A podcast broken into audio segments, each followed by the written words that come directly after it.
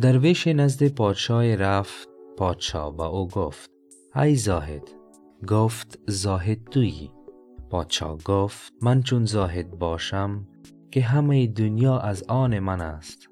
گفت نه، عکس میبینی. دنیا و آخرت و ملکت جمله از آن من است و عالم را گرفتم. تویی که به لقمه و خرقه قانع شده ای.